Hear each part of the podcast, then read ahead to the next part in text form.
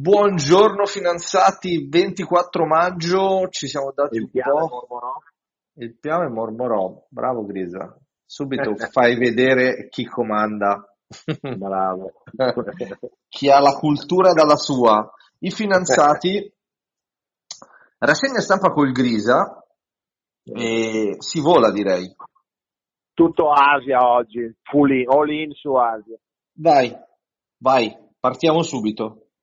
Allora, due grossi eventi in Asia che coinvolgono gli Stati Uniti, che sono comunque collegati, perché il primo è la sottoscrizione di questo trattato tra gli Stati Uniti e eh, diverse eh, nazioni asiatiche che sostituisce il TPP da cui era uscito Trump, ma ehm, siccome nell'ambito di questo di questa serie di incontri, di presentazioni che Biden ha fatto in giro per l'Asia, ieri, eh, quindi come prima notizia darei quella legata a, a, questo trattato solo da questioni geografiche e temporali, cioè nell'ambito di un discorso di Biden eh, ieri eh, ha sconvolto e stravolto tutti quelli che si intendono e seguono la geopolitica e la uh, politica internazionale perché come noi esatto, ha esplicitato in maniera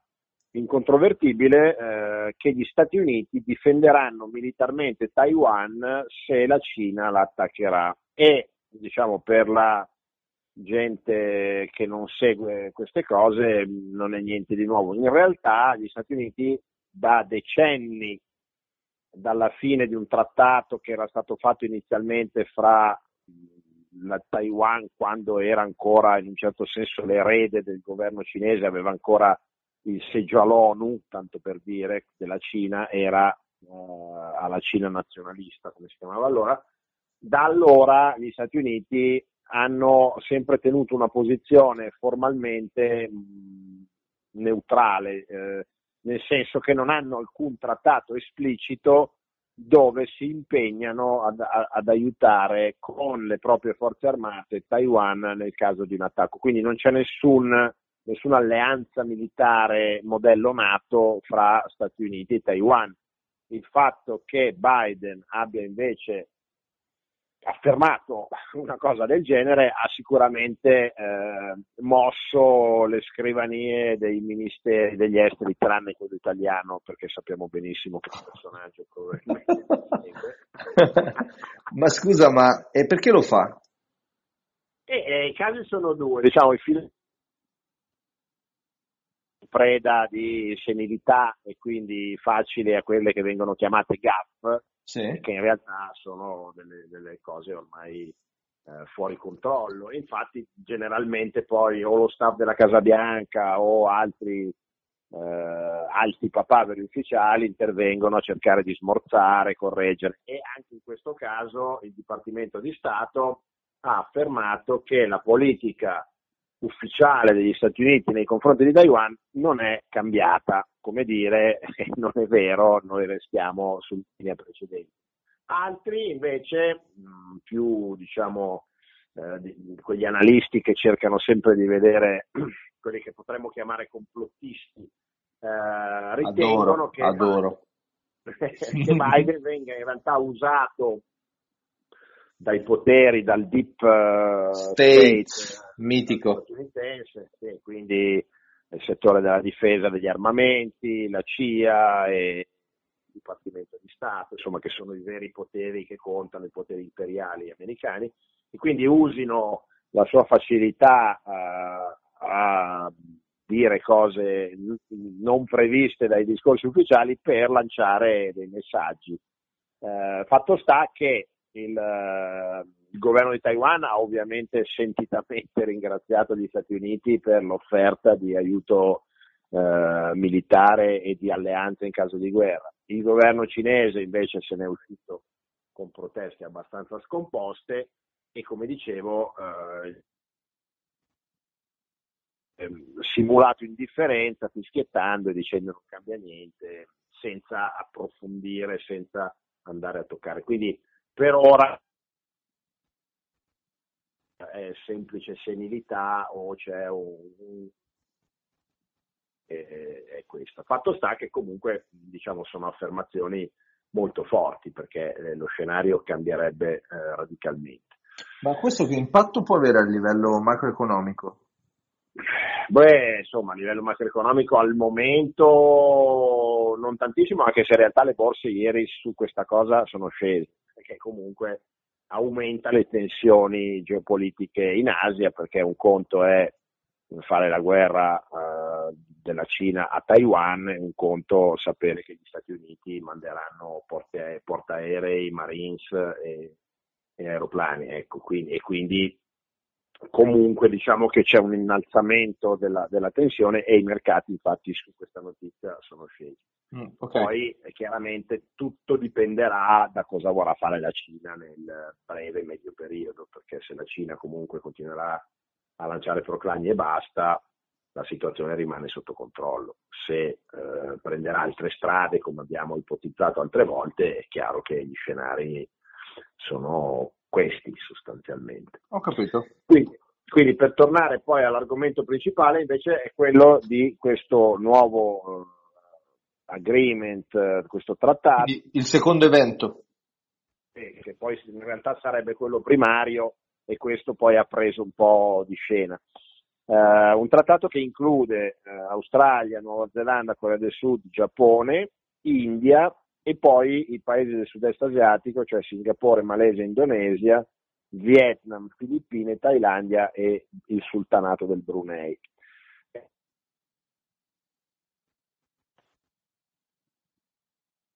Wishful thinking, come si suol dire, cioè una serie di intenzioni di fare qualcosa. Ci sono quattro strade un po'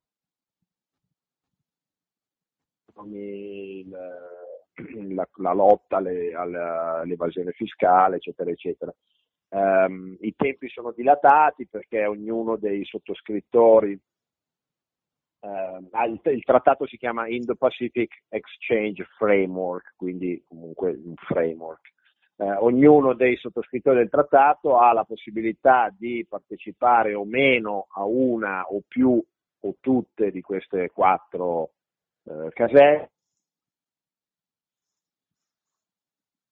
diciamo che per ora è un giocattolino messo lì per eh, far vedere che l'America c'è, perché ricordiamo che Trump aveva portato gli Stati Uniti fuori dal Trans-Pacific uh, Treaty e um, nello stesso tempo, circa un anno, un anno e mezzo fa, uh, la Cina invece aveva firmato una, un trattato con molte di queste nazioni Ehm, di cui abbiamo appena parlato, un trattato di scambio economico, insomma, dei, dei, più classici. E in seguito a quell'evento si era detto appunto che gli Stati Uniti erano un po' ai margini del loro impegno eh, in Asia. Invece quindi con questa azione fortemente voluta dall'amministrazione Trump si vuole eh, mostrare e dimostrare che gli Stati Uniti sono presenti attivamente sullo scenario non solo con eh, trattati militari come quello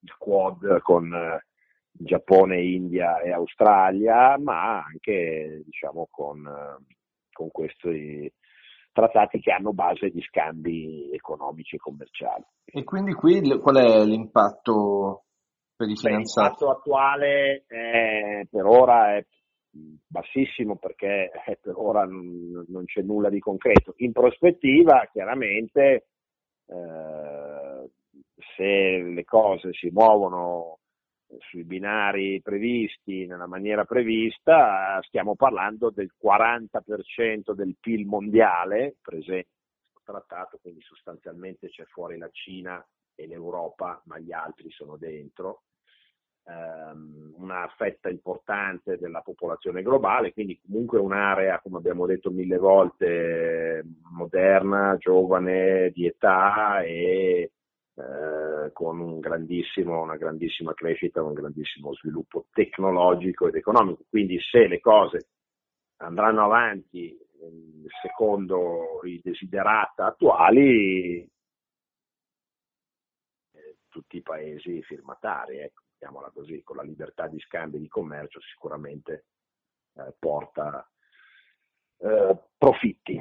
L'ultimo argomento di cui volevo accennare invece eh, va un po' in direzione contraria perché è, eh, Airbnb ha comunicato di uscire eh, dal mercato cinese tranne diciamo, la parte legata un po' ai viaggi business per ora, ma c'è una, una forte disimpegno dalla, di Airbnb dalla Cina ehm, dove era entrato invece con grandi aspettative perché tanto per fare due cifre, eh, nel 2019, quindi pre-Covid, il volume eh, di, eh, di val- diciamo il valore complessivo del turismo cinese, cioè di, della popolazione cinese, era di 255 miliardi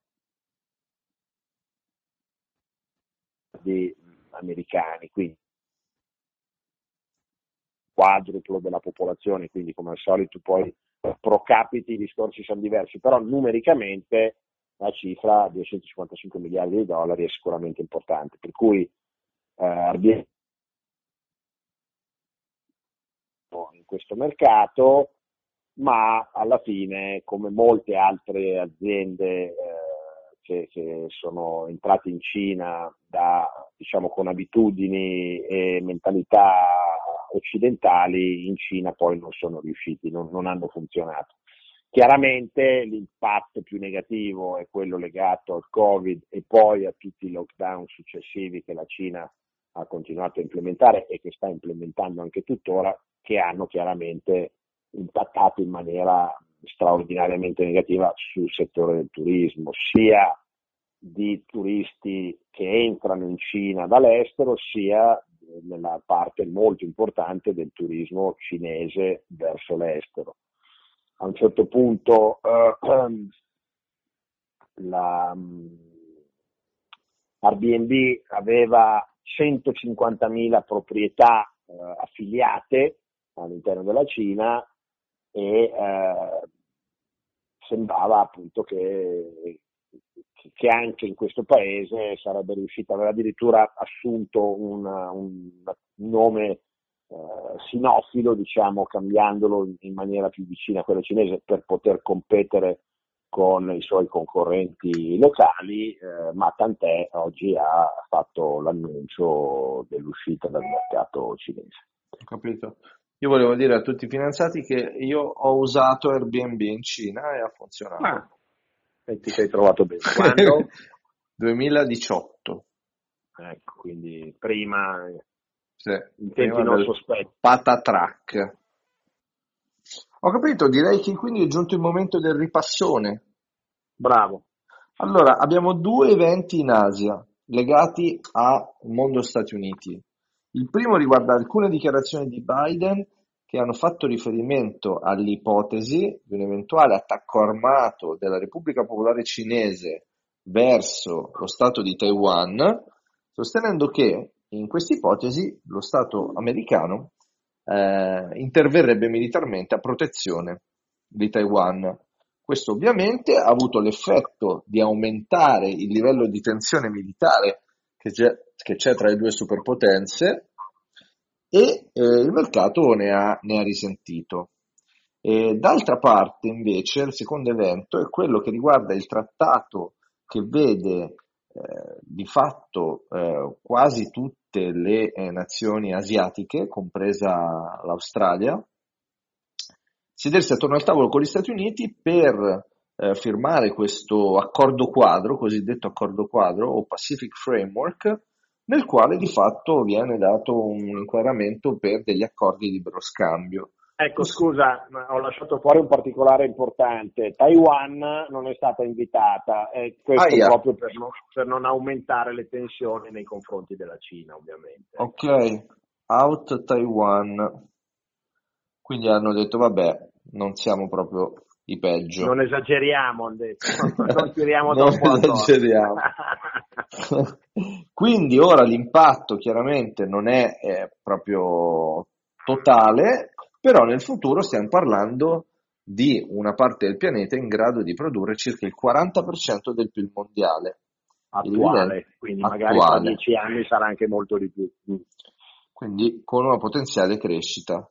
Infine, chicca del Grisa su Airbnb, ovvero eh, è stata fatta la dichiarazione che Airbnb sarà fuori dalla Cina, non vuole più eh, investire lì.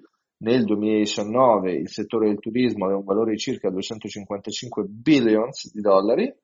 Evidentemente poi il Covid più le politiche statali sulla gestione della pandemia hanno avuto un, infa- un impatto nefasto sull'attività operativa di queste imprese. Sì, la frase, la frase ufficiale è preferiamo concentrarci su altri mercati, che è il solito classico per dire no, ce ne andiamo.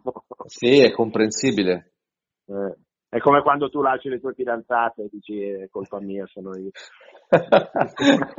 come fai a saperlo, scusa? È un classico anche questo. ok, il mondo si ripete, la storia si ripete. Perfetto, grazie Grisa, siamo tornati grazie a bomba. A ciao. ciao fidanzati, a presto. ciao. ciao. ciao.